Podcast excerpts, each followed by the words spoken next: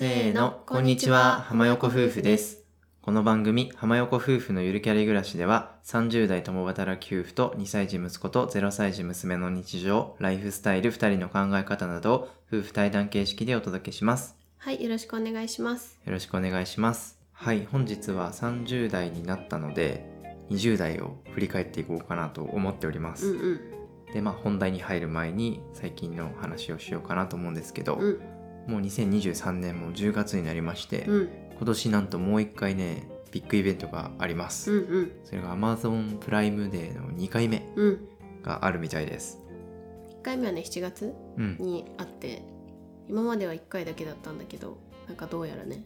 今年からうん全2回ということでね、うん2回目が開催されるみたいです、うんうん。でまあ、7月だからね割と3ヶ月前だからさ確かに。結構買ったものもあるかなと思いつつ、うんなんか買い逃しちゃったものとか、うん。そういうものを我が家も買おうかなと思ってますとりあえずおむつはまた買う。そうやっぱ消耗品でね、うんおむつ爆買いしたりとか、うん。あとはなんかさ、アンカーの類のものとかさ、うんうんなんかそういう電子機器っていうの、なんていうの？そそういうの割と安くなるじゃん。イヤホン家電とかも。とかねそうそうそう。だからそういうの狙いう目かな。ね、狙い目だよね。ですねうん。上半期にね買ってよかったものは昔ノートにまとめてるのででまあそれは別にそんなに流行り廃りがあるものではないので、うんうん。もし何か欲しいもんないかなと思って探してる方がいれば参考にしてみてくださいはい。リンク貼っておきます、うん。はいでは本編に入っていきたいと思いますぜひ最後までお聞きください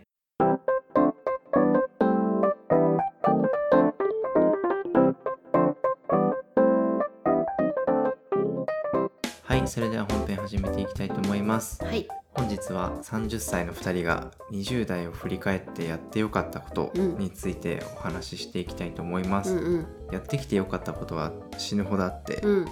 全部が今の自分たちにねつながってるっていううん。考え方なんですけど、うん。その中でも特にこれはやってよかったなうんうん。人生においてプラスだったなうん。みたいなことを2人で事前に話し合って、うん。全部で7個決めました、うんうん。なのでそれをご紹介したいと思います、はい。でまあ20代でやってよかったって言ってますけど、うん。別に30代でもやってよかったと思うしそうだね。もっと10代で早くやってよかったとも思うし、確かに。まあ、割と人生でね今までやってきてよかったことみたいなことです、うん。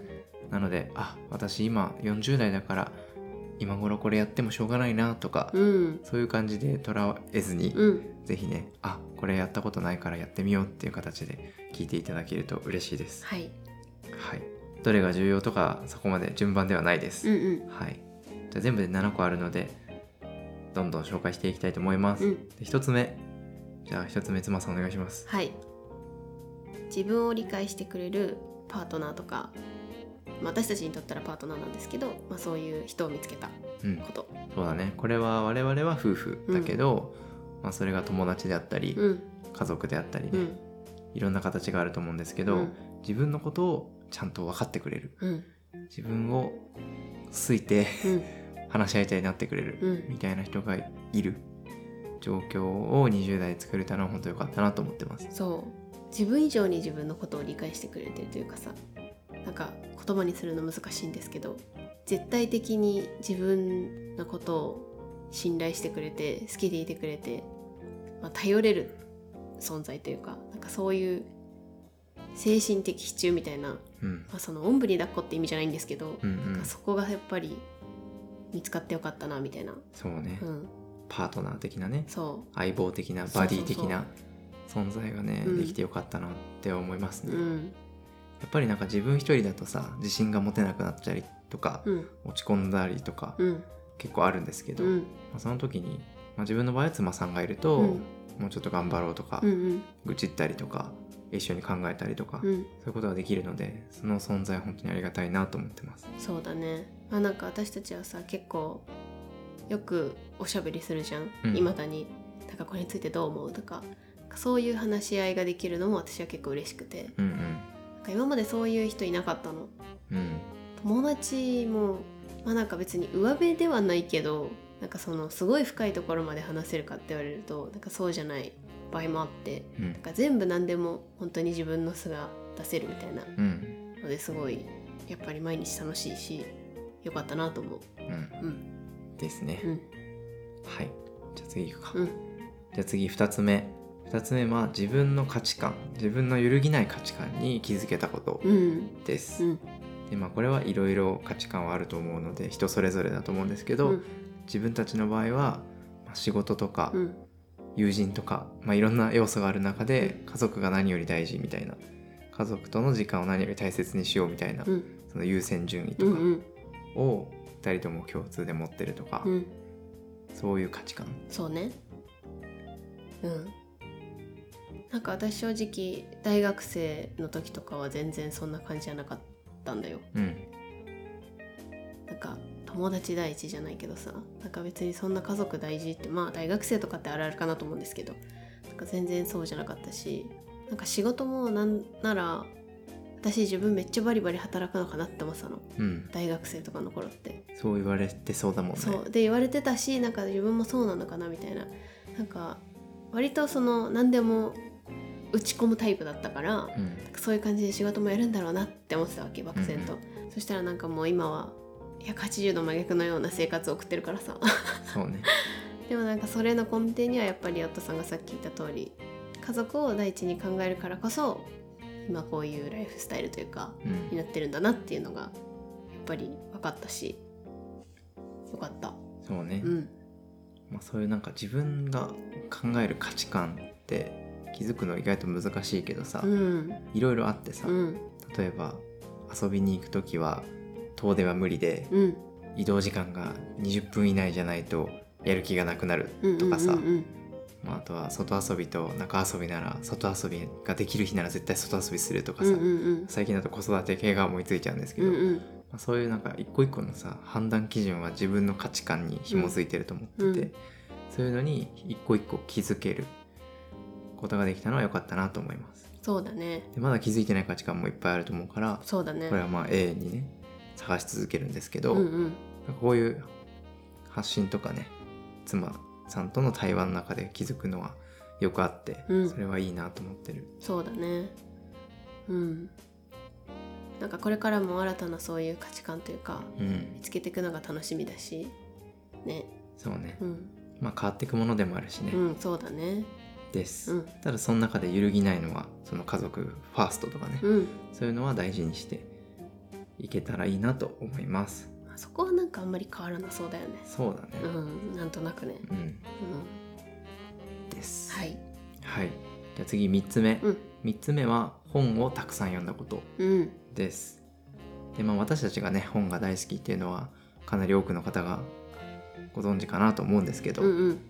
やっぱり本から学ぶことってすごい多いじゃん。めっちゃ多い そう学ぶこともだし気づかされることもだし、うん。なんか新たな知識とか考え方とかそうね。ほんといろいろ。その目的を持って読む読書もあるじゃん、うんうんうん。そのお金のことを学びたいとうんかさ、うんうん健康について学びたいとか、うん。そういう読書ももちろん学びはいっぱいあるんですけどなんか自分はそれよりもなんか偶然の学びというか,、うんうん。なんか小説を読むとか、そのノンフィクションを読むとかそういった時になんか知識知識がつながってえやっぱそんな感じみたいな、うんうん。新たなさ価値観が爆誕するみたいな、うんうんうん。自分の中でね、うん。そういう時が一番良かったなって思う。うん。そうね。なるほど。でも確かにそうかもしんない。なんかあとさ言語化できないものとか今まで思っててでもなんか違うなって例えばちょっと違和感とか感じてたとかうんあったとして、それに関する本を読んであやっぱそうだったんだ私の中の違和感とかなんかそういう風にガチッとハマったりした時とか、すごい読んでよかったなみたいな、そうね、うん、思うかも。うん。うん、まあなんかそれこそさ一人一人みんな考え方違うじゃん、ん。だからなんか著者さんももちろん自分とは全然違う考え方をしてるしうん、なんかそういう意味で本っていろんな人の考え方に触れられると思うの。そうね。なんか人と話すのって正直限られてるじゃん、うん。だって自分の知り合いしか話せないから、うん。友達か職場の人かまあほんとそれぐらい。そんなさ道歩いてる人に喋るわけじゃないからさ、新たな人に出会うってなかなか難しいかなと思うんですけど。そういう意味で本は本当にいろんな人に出会える。うん。いろんな人の考え方に触れられる。うん。と思ってすごいやっぱりいいなって思うんだよね。そうねわかる。うん、あとそれに似てるけど小説が好きな理由としては、うんフィクションであったとしても、うん。まあ、その主人公がさどういう行動をしてさ、うんうん。どういう振る舞いをしてさ、うんうん。どういう人生を生きるかみたいななんか一本の映画を見るじゃないけど、うん。その人の人生もだしその登場人物の人生もだしなんかいろんなパターンがあるじゃん。うんうん。だからなんか自分の人生は今生きてる自分の人生一本しか見えないけど、うんうん。その小説とかを読むことによってあこんな風に生きてる人もいるよねとかさ、うん30代の主婦の人はこういうこと考えてんだとかさ。70代で定年しちゃった人はこういう暮らししてるんだとかさ、うんうんなんか自分がの発想の中では出てこないものが本読んでると気づかされることがあって、うんうん。そういうなんか好奇心価値観を広げてくれるみたいなうん。意味合いでもう好きです。そうだね、うん、やっぱ最近はさショート動画とか、うんうん。そういう TikTok とか。TikTok とかショートフィルムっていうのかな、うん。映画をその要約したやつとかうんうん。流行ってるけど、まあ、それはそれでねいいところもあると思いつつそういう本の文化はなくならないでほしいなって思うね。うん。そうね。じっくり没入するみたいなうん。体験はやっぱりなかなか他ではできない気がします、私でも本当に夫さんと一緒に暮らし始めてこんなに読み始めたかも。そうなんだ。今までも読んでたけど、まあ、なんか大学生ってさ本読む時間より遊ぶ時間飲む時間みたいなうん。感じだったから私は。だから全然読んでなくて本好きだったけど、うん。時間がないみたいな物理的にみたいな感じで、でもやっぱり社会人になってちょっと時間ができたのかな、まあ、それこそ遊びに行かなくなって飲みに行かなくなったから。なのかもしれないけど。そういう意味ですごい良かったなやっぱり。そうね。うん。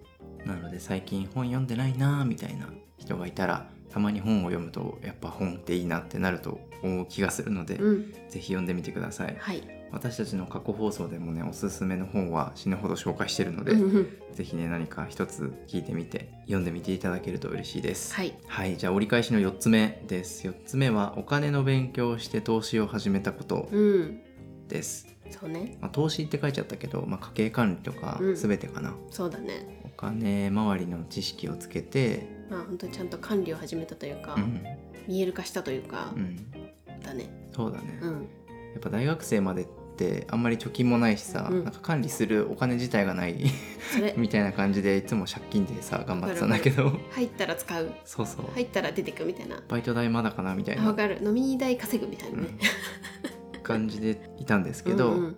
社会人1年目になって毎月ね固定の給料が入るような感じになったので、うん。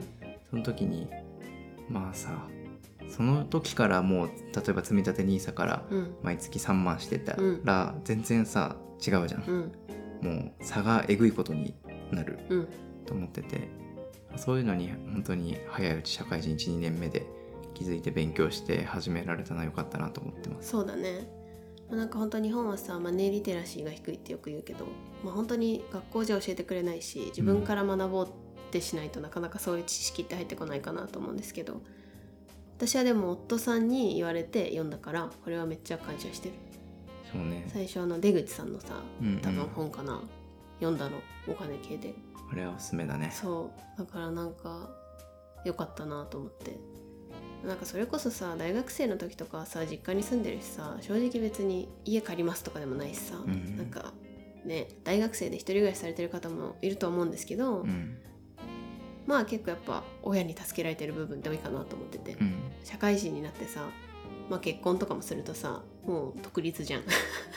だから自分たちでちゃんとお金の管理をしないといけないから、うん。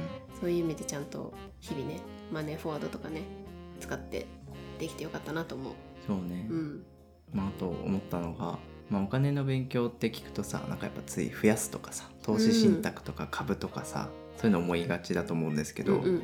自分が本当に良かったなと思うのはその使いどころとか、うん。使っちゃいけない分野とか、うんうん。そういうお金もあるなと思って、うん。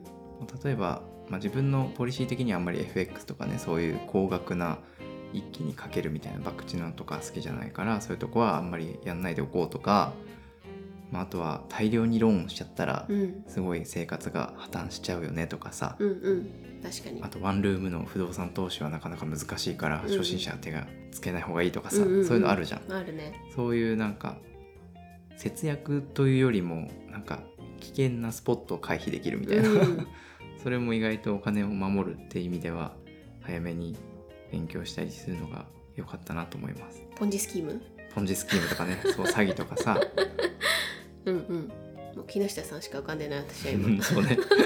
ポンジスキームね、まあ、やっぱ家を買うとかさ、うん。家を買うことは否定しないんですけど、うん。やっぱ後悔しないように買いたいじゃないですか、なんか自分の友達とかでもさ本当に若いうちに35年ローンを組んでそれで満足してるなら全然うん。否定しないんですけど、うん。なんかこんな家買っちゃったよみたいなうんうんうん。人もなんか何人かいて、いるね。それってなんかすごい悲しいじゃん、うん割と取り返しもつかないと思ってて。うん難しいよね、うん。引っ越すってさそう。それ売ってみたいななるしさ、難しいと思う。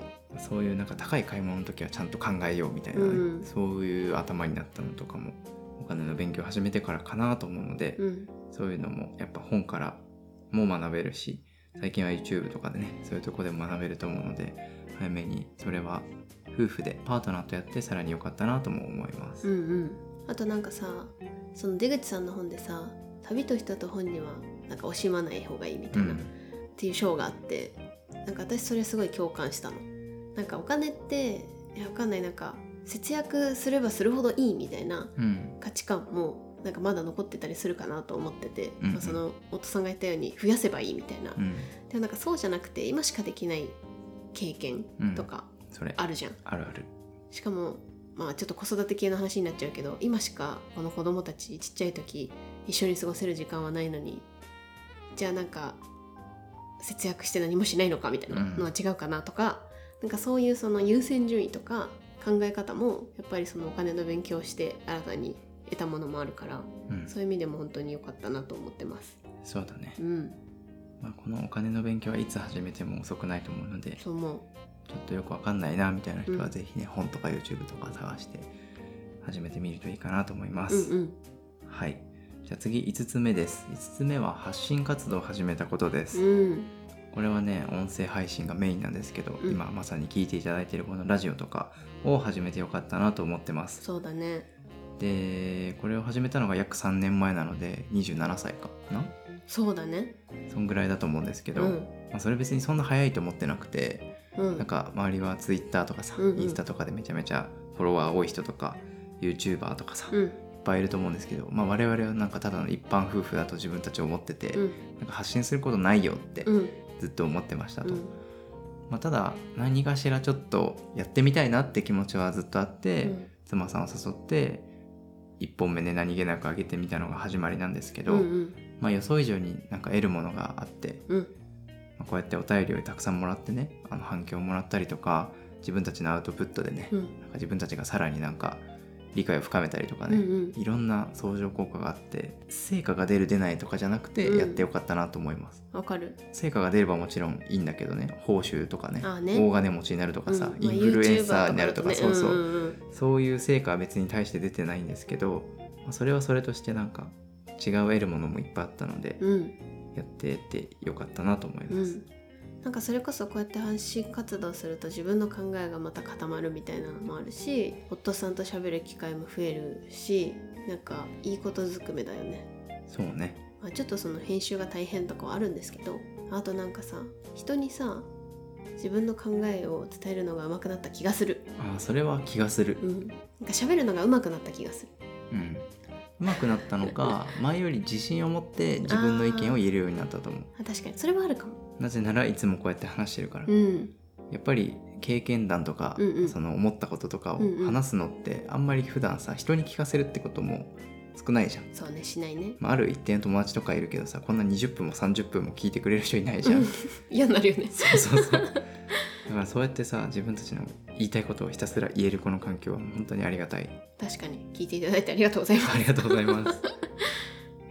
だね。うん。ということで発信活動はこれからも長らく続けていこうと思います、うん。ぜひモチベーションアップのためにスタンド FM でお聞きの方はいいね。で皆さんお便りとかいただけるととっても嬉しいです、はい。よろしくお願いします。お願いします。はい。じゃあ次6個目。6個目は健康に気を使い出したこと、うんで健康はまあ食事とか睡眠とか運動とうん。かです、うんうん。でこれはやっぱ早ければ早いほどいい類のタイプかなと思うんだけどね。20代でやっぱ気を使い出したかなと思っててうん。10代ってもうなんか過ぎ去っちゃったじゃん。なんかまあ部活とかやってたしさ。10代はさ別に大丈夫だったよね酒も飲まなきゃさタバコも吸わなきゃいやさそれなんか元気だったじゃん。パワーが。そうなんかだってあんなにさ毎日運動してさみたいな部活で。でなんかどんだけ食べても太んなくてさみたいな。それ。特に男の子はそういう感じだったじゃ、うん。んまあ女の子はね割と思春期に太っちゃうタイプの子とかね、うん。私もそうな感じだったしあるけど、まあ、でもやっぱりさピチピチのさ元気だったわけですよ。うん。やっぱ20代になってくるとさそれこそ本当お酒とか、まあ、あと飲み会でオールとか。ストレスとかね。そうなんかいろいろ良くないことをさ体にやってきて このままじゃ良くないなと。うん、ほんとなんか10代とか若いうちってさうん。やっぱファーストフードとかさ、うん。そういう菓子パンとかさ全然気にせず食べちゃうじゃん。食べちゃうね。それをなんか継続してたら割と今小デブなおっさんみたいな なってただろうなと思って。そうね。わかるよ。あなのマイバスに売ってる菓子パンとかさ高校生の時安っとか言ってさうん。買ってたじゃん。なんか買って98円のさなんかよくわかんないやつとか。メロンパン3個入りみたいなあねそうそうそうそうそう。チョコチップスティックパンみたいなのあるじゃん。あるある。めっちゃ食べてたよ。あれとかもう今多分裏見たらひんむいちゃうよ目ん玉本当だね。でも本当まあ、特に夫さんは多分私と付き合って結婚してから相当変わったと思う。うんやばい。180度うん変わったね。うん。まあでも私も昔よりさらにまあ自分でさ管理できることが増えたというかなんかやっぱ実家にいるとさまあ親が買ってくるものとかもあるから、全部管理とか難しいけど2人で暮らし始めてさらに気をつけなきゃというか考えるようになってっていう感じかな。かな。うん。まあとつさんは筋トレだよね。そうね。筋トレは本当にね最高。うん。体が変わるだけじゃなくて、うん。なんか自信もつくし、やる気にみなぎるし、うんうん。いいことずくめなのでぜひバーベルスクワットおすすめです。えでも本当に体変わったよね。そうね。もう。まだ脂肪ついてるけどね。うん、いやでも全然違うよ。また来年もさ絶対水遊びめっちゃ行くじゃん。うん、プールとか。そう。だから水遊びのためにね鍛えてるから。それな なんかこの間プール行ったんですけどすっごいムキムキの、まあ、お父さんかわかんないけどいて「あの人の体めっちゃいい」って書いてあのさめっちゃ見て。ためっちゃかっこよかったよね。でも確かにああいうお父さんすごいかっこいいよね、うん。なんか子供からしたらさいいね。やっぱそういうとこ行くとさブヨブヨの人とさ、うん。まあ、ある程度引き締まってる人のうん。二分化しててさ、うんめっちゃそう思う。絶対引き締まってる側に頑張っていたいなって思う。わかるわかる。私もなんかやっぱりなんか産後ぽっちゃりする方とかうんうん。結構多いかなと思って、そういう体型？中年太りじゃないけど女性もあるかなと思ってて、そうはならないように気をつけないとなと思って。私はちょっとまだあんまり筋トレできてないけど。まあでもね娘さんと息子さん抱っこしてたらめっちゃ腕が引き締まってる。二の腕ストレッチ筋トレになってるよね。そう後ろの間に筋トレしてるなって感じなんですけど。まあでもそういう感じで健康にはねこれからもうん。気を使っていきたいなと思います。ます、うん。じゃあ7個目、うん。最後ですね、うんうん。最後は海外に住む経験とか旅とか、うん。そういうことをしたことです、うん、まあこれは大きいね。これはね大きいね。うん、やっぱ自分の住んでる世界は狭いなってうん、認識することうん、が超重要だと思ってて。わかる。なんか別に自分が今いるところで嫌なことがあったらどこにでも行けるんだなみたいな。なんそうかそういう考えとかマインドとか、うん。いやなんか極論自殺しちゃう人ってうん。そういう考え方がないというか、うん。なんかやっぱり自分の今生きてる世界がもうそれしかないみたいなうん。感じになっちゃうのかなって思うんですけど、まあ、あとうつ病とかさストレスとかなんかそういうのが多いかなって思うんだけど、わかるわかなかなかそうじゃなくてこの楽観的な感じにもともとね生まれつきとかもあるかもしれないけどそういう考え方になれたのはやっぱ広い世界を知ってたからかなみたいな。うん。てすごい思うから。そうね、うんまあその広い視野で見れれば別に海外に住むに限らないんですけど、うん。まあやっぱり海外でちょっと暮らすとかね、うん。長期間滞在すると日本との違いがね浮き彫りになったりとか、うん。なんか本当に海外にさいる時はうさ、なんか日本で悩んでたことが全部一回なくなるじゃんん。わかる。なんか異国の地にいてさ、うん。みんなは今頃会社員としてめちゃめちゃ頑張って日本で働いてるけど私ここにいるんだなみたいなん気持ちになるじゃん、うんうん。それってなんかすごいよね。そうね。まあなんか私はよく海外に行ってさ空見上げるとさあこの空がつながってんだな日本もみたいな思うタイプなの。ポエポエってるねこうやってる。いや本当にだから世界広いなみたいな。うん。まあ超わかるよ。そうって思って自分の悩みって本当ちっぽけだなみたいな。それが重要だよね。そう、まあ大したことないよなその悩みみたいな。うん。なんか別にそうなんかがあっても別に死ぬわけじゃないしみたいな。うん。なんかそういうマインドになれるというか。うん。失敗しても別に死なないわみたいな。そうね。それ本質だよね。そう、やっぱ海外に住むってさなんかやっぱパッと見さ、うん。なんかいい文化を知れるとかさ、うん、うん。うん海外の食事が美味しいとかさ、まあ、そういうさ思パッと見の感想とかいいことっていっぱいあると思うんですけどやっぱなんか自分のアイデンティティに気づくとか そういううんうん。なんていうの？そのちっぽけさに知るとかさ世界広いすぎるとかさそういうことに知れるっていうのが一番良かったかな。そうだね、まあ、特に日本はさ島国でさ全然ダイバーシティに溢れてないじゃん。うん。もう本当に日本人ばっかりあお息子さんがなんか言ってる起きてる気がするぞ今日初めて息子さんと娘さん同じ部屋に寝かしてみてるんですよね。これは道連れパターンじゃないか。終わった。ああ降りてきた。な降りてきたな。やばい。ああ一旦中断します、はい。ブチ切れてる。ギャン泣きしてる。はい。無事に妻さんが寝かしつけて戻ってきました。うん。娘さんもずっと寝てた。あんなに泣いてたのに。すごい何話してたか忘れました。うん。日本はさ島国だからダイバーシティに溢れてないじゃんみたいな。うん。だから海外に行くと本当にいろんな人がいるんだなと思って自分の悩みなんて本当にちっちゃいなって思うっていう話を多分したかった。はい。はい。です。はい。いっか。いいです。はい。じゃあ以上7点です、うん。他にもいっぱいあるんですけど、うんうん。特にパッと思いついたやつ7つ紹介しました、うんはい一つでも何か参考になることがあるといいなと思っております、はい。じゃあ10年あとラジオ配信続けて30代で良かったことを話そう。話そう。10年後ね。10年後やってるかな？皆さんの応援が。皆さんの応援にかかってますのでよそうね。ろしくお願いします。はい。はい長々と話してきたんですけどそろそろ終わろうと思います、うんうんで最近あの始めたサービスで浜横夫婦のライフコーチングというものを始めてます。うん。で2個前ぐらいかなの配信で詳しく説明してるんですけど浜横夫婦とパートナーになっていろいろおしゃべりしませんか？みたいな、うんうん。そういうあの取り組みを始めました、うんうん。ありがたいことに最初の告知で何名かあの申し込んでいただいて、うん。今日程調整してこれからお話ししていくっていう形になっています、うんうん。まだねこれからちょっと先になってしまうと思うんですけど枠もまだ空いているのでぜひパートナーを見つけるってなかなか難しいと思うんですけど、うんうん。現実世界だと、うん。まあここでね、あのー音声配信を通じて我々とお話しして何か前向きになれたらいいなと思ってますので、うん。ぜひ活用していただければと思います。はい。本当にあのお気軽な感じで恋愛相談とか最近の悩みとかねダイエットうまくいかないですとか、うんうん。そういうのでも全然いいのでぜひ浜横夫婦と喋ってみたいという方は気軽にリンクから申し込んでみてください。はい。では締めたいと思います。浜横夫婦のゆるキャリ暮らし今回の放送は以上です。各種ポッドキャストなどで配信しています。ぜひ登録フォローよろしくお願いします。またお便りはプロフィール欄のリンクから送っていただけます。コメントや感想メッセージお待ちしております。では最後まで聞いていただいてありがとうございました。また次回の放送でお会いしましょうありがとうございました。